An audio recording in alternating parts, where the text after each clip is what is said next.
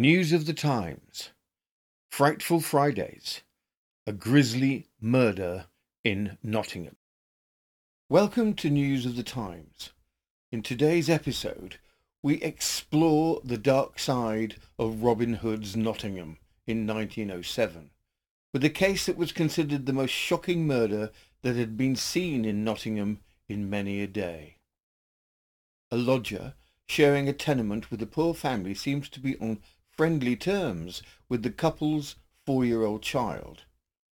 On a standard January day, everything seems as normal until the mother returns from work and upon opening the door to the house finds her child brutally butchered, nearly decapitated and with several terrible wounds on his small body lying in a pool of blood. The grisly, horrific nature of the crime made the national papers. The tricky question was whether the murderer was insane at the time that he committed the crime. We explore this famous case in Nottingham's history and the horrific butchering of a child in today's episode of Wicked Wednesdays. We hope you enjoy the show. The brutal killing of four-year-old Albert Matthews by 29-year-old John Hutchinson continues to evoke shock even in contemporary times. Hutchinson, a former soldier and unemployed labourer, had been residing with Albert's family in Red Lion Street, just off Malt Mill Lane in Nottingham. On the tragic day, while babysitting the young boy, Hutchinson claimed that Albert struck him with a poker. However, his response was so violently extreme that it resulted in Albert's decapitation. The horrifying murder sent shockwaves throughout the notorious narrow marsh, leaving even hardened criminals astounded. From the Nottingham Evening Post, the 1st of February 1905, Terrible murder in Nottingham. Lad shockingly mutilated. The murderer surrenders. A gruesome spectacle. A grim tragedy exceeding in some of its revolting details anything of the kind that has ever been perpetrated locally occurred in Nottingham last evening. A lad not quite five years old was brutally done to death and his body shockingly mutilated, and the author of the crime subsequently surrendered himself voluntarily to the police. Even when inquiries of as complete a character as were possible during the night had been prosecuted with the utmost rigour and dispatch, nothing could be ascertained which threw the slightest light upon the motive for the terrible crime, or the state of mind which could have suggested the almost fiendish mutilation to which the victim's body was subjected.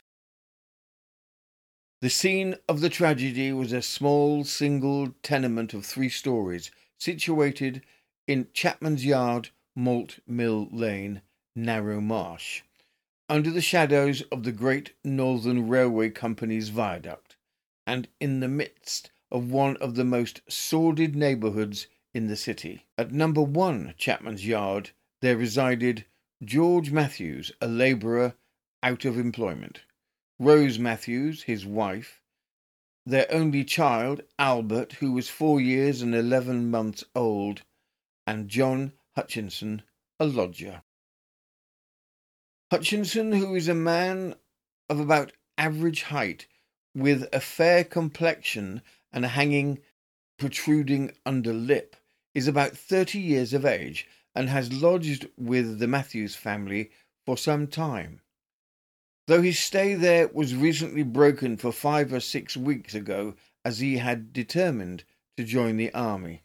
He accordingly enlisted in the Notts and Derbyshire Foresters Regiment, and so far as present information goes, proceeded to the Normanton Barracks at Derby.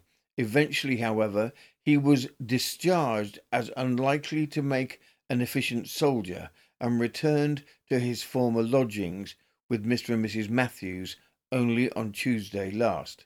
In the meantime, he had ostensibly been looking for employment, and there was nothing in his conduct or speech to suggest the terrible eventualities which were made known to the police last evening. Yesterday morning it seemed that Mrs. Matthews, who is employed at a laundry in Leenside, left home shortly after breakfast to proceed to her work, her husband, the lodger, and the child remaining in the house. Soon after nine o'clock, Matthews himself took his departure, bent upon the search for employment. Mrs. Matthews returned home to dinner at the usual hour and to tea at five o'clock. At those times her husband still out, but Hutchinson and the boy were at home. There was nothing even then to cause the slightest suspicion or alarm, for Hutchinson was behaving in a perfectly natural way, although he appeared to have had some drink. Sometimes after five o'clock it appears that he went to a public house, the Miller's Arms, and there saw Matthews. He even told Matthews that he was going home to put the child to bed, and left him apparently with that intention. At ten minutes to six he went to the house of a Mr. and Mrs. Heaps, who live in the only other tenement in Chapman's yard, and asked for the key as he wanted to open the door, while just after six o'clock. Mr. Heaps himself saw Hutchinson at the downstairs window of Matthew's house, which consists of a kitchen on the ground floor and a bedroom on each of the two upper stories. The next incident in the tragedy, so far as it can be traced at present, for no one has yet been able to discover who had any inkling of what was transpiring in the house or heard any disturbance, concerned the appearance of Hutchinson himself at the Miller's Arms, close upon seven o'clock. Matthews was still on the premises, and Hutchinson told him that he had put the child to bed and left him with the statement that he was going to see his sister, who was lying ill, in the hospital. Nothing more was seen of him till he gave himself up to a policeman on point duty near Carrington Street Bridge. Meanwhile, just before past half past eight, Mrs. Matthews having finished her daily labours, returned home to her house.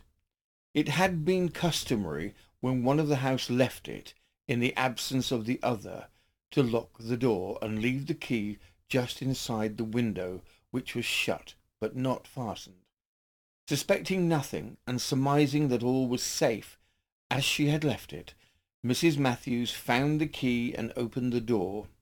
But when she entered, she was horrified by the sight of her child, lying quite dead and mutilated almost beyond recognition on the kitchen floor and in a pool of blood close to the sofa.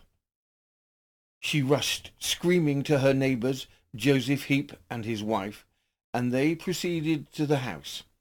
A glance at the state of the poor lad's body and the condition of the room sufficed to show them that some brutal crime had been committed, and without any loss of time they communicated with the police at Leenside Police Station. Superintendent Wise, who is in command of the B Division, at once made his way to the house, and he was speedily followed by Chief Superintendent Clark and Detective Superintendent Parnham. By this time some idea of the tragedy had got abroad, and there was a big crowd assembled in Malt Mill Lane. But the police took charge of the house and its contents, and the morbidly minded were kept at a respectful distance. While the officers were prosecuting their inquiries at the house and in the vicinity, Hutchinson went up to P.C. Tuxford who was on duty at the Carrington Street crossing, and said he wanted him to go with him to Chapman's yard. In response to the officer's query as to the purpose of the visit, Hutchinson made a further statement, and as a result, Tuxford accompanied him to Malt Mill Lane. Here they encountered the superintendents, and upon their instructions the man was taken to the Leenside police station. Later in the evening, he was charged with the wilful murder of Albert Matthews, and in reply made a statement. At the time, Hutchinson, although he had evidently been drinking, was apparently sober, and his conduct showed that he scarcely realized the enormity of the charge which had been made against him. Shortly before eleven o'clock, he was removed to a cab to the Guildhall. That the murder was of a most brutal character was evident from the state of the child's body. The head was completely severed from the body, and the limbs had been slashed, and on reliable authority it was stated that the injuries were of a terribly shocking nature. There were some there indeed who declared that the injuries were without parallel in the history of the city. The wounds were obviously inflicted by some sharp instrument, and it is surmised that an ordinary table knife was used.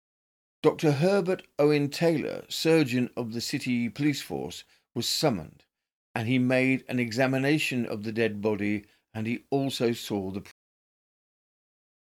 Hutchinson is a single man and a native of Nottingham, his parents residing in Lammas Street.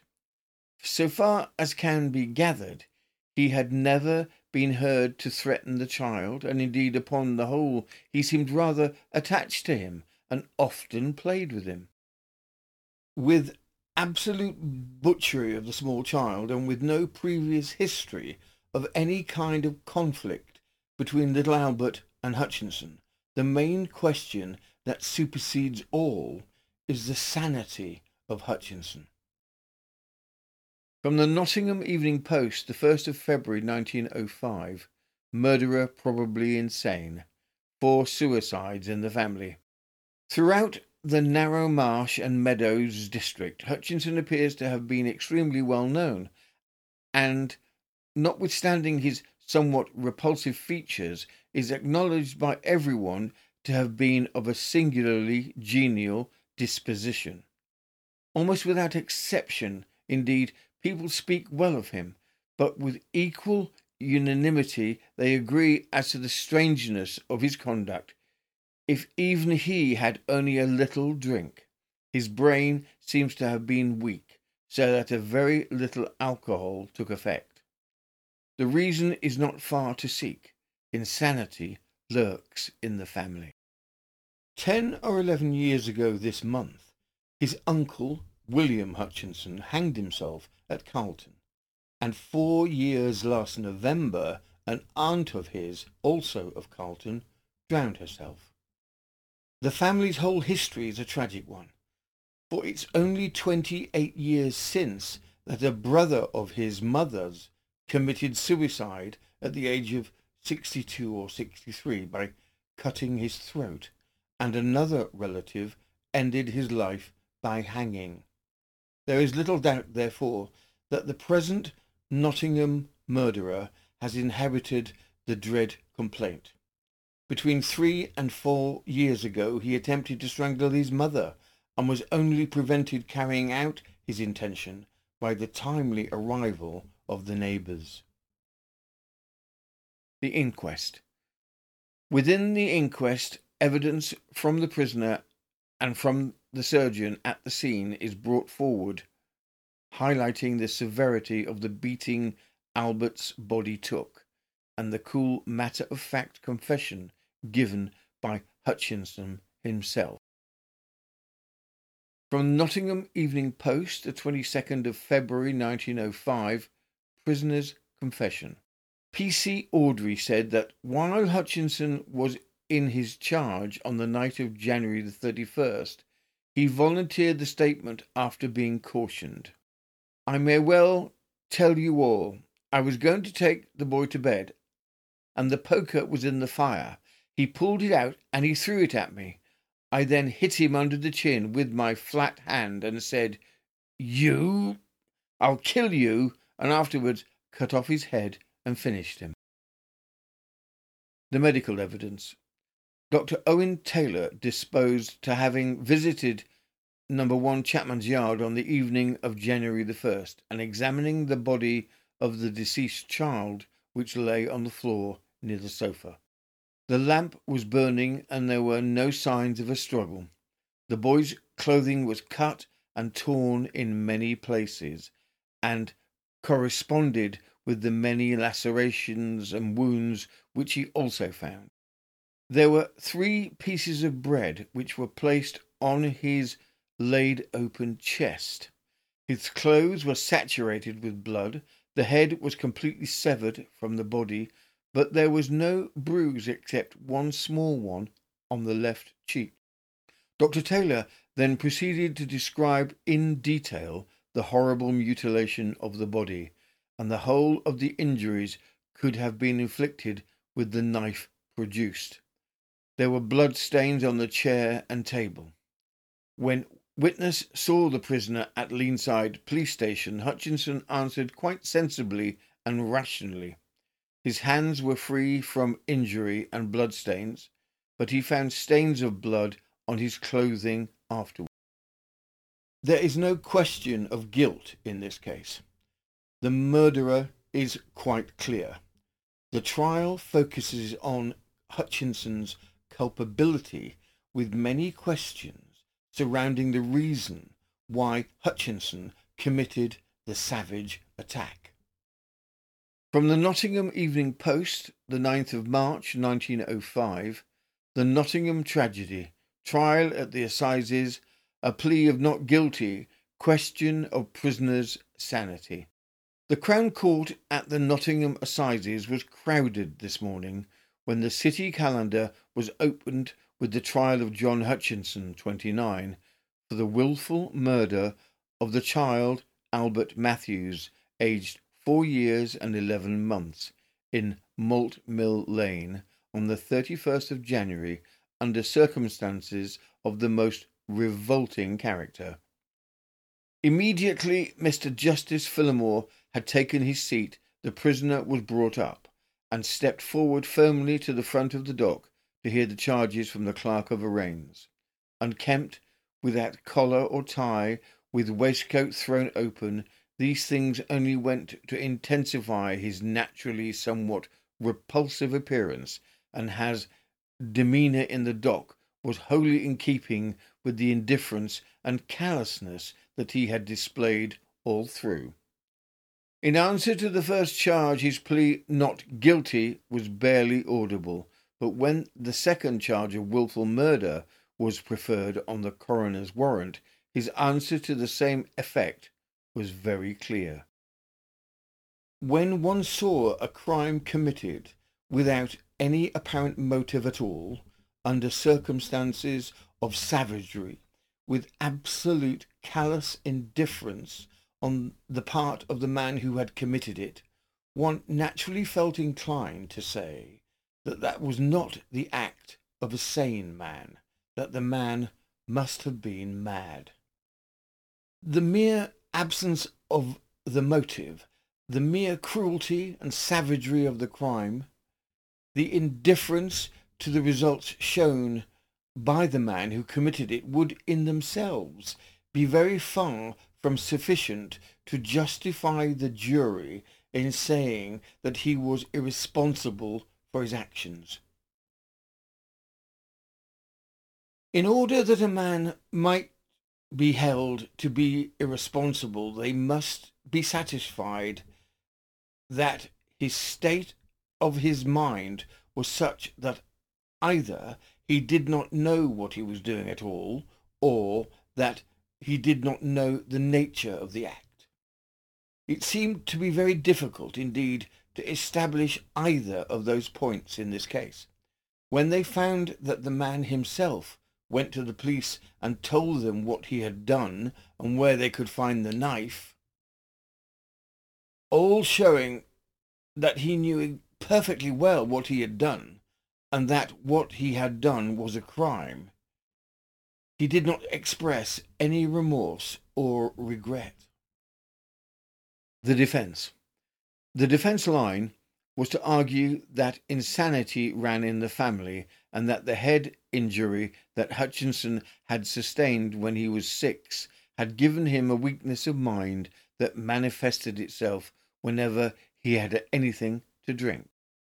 Their proof that Hutchinson had not known what he was doing was in Hutchinson's own statement to the father that he had put little Albert to bed.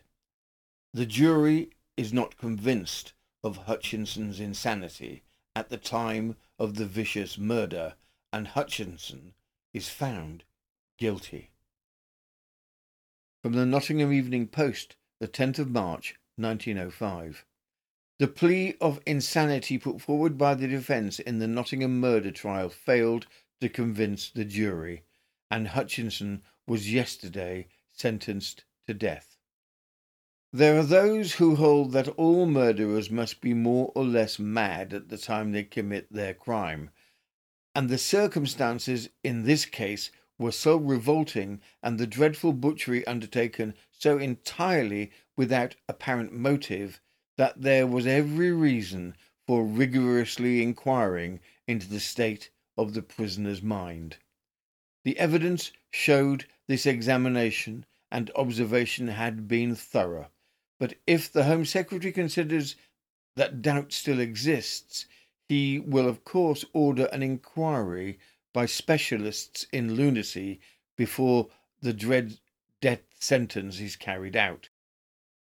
On the 16th of March, Hutchinson wrote an open letter that was published in the Nottingham Evening Post, where he thanks his legal team for their attempts to defend him, but that he would rather die on the gallows than spend the rest of his days in a lunatic asylum.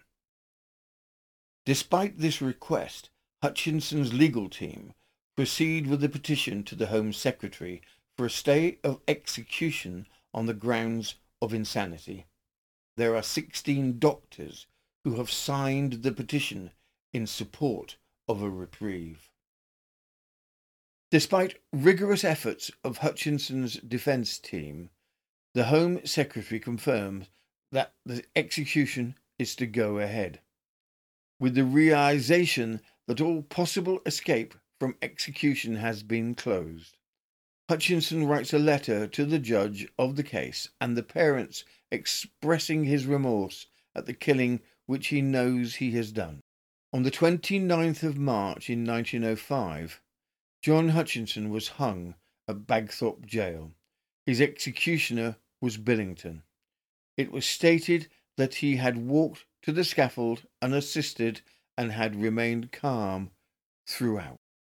Unlike in previous executions, there was no black flag raised to mark his private death, and the bell did not toll. The only notification giving regard to the execution was a certificate from the surgeon placed on the outside of the closed door confirming the death of Hutchinson. That concludes this episode of Wicked Wednesdays, a grisly murder in Nottingham. We hope you enjoyed the show. If you did enjoy the show, we will be grateful if you could like or subscribe to our little channel. We upload five days a week. Mondays are murderous as we delve into the dark side of Regency and Victorian crime. Wednesdays are wicked, where we pull together stories with a similar theme, such as Doctors of Death. Fridays are frightful, where we look at crimes in a location, such as stories from the stage to murder and scandal in the aristocracy. Saturdays is Serial Killer Saturdays, where we investigate serial killer stories from the past. And Sundays is a bit of fun with a unique mini murder mystery where you, the listener, have a chance to solve a murderous riddle. On the last Sunday of the month, we offer a two hour compilation of stories based around a theme. Thank you again for watching and listening. This has been News of the Times, and I am Robin Coles.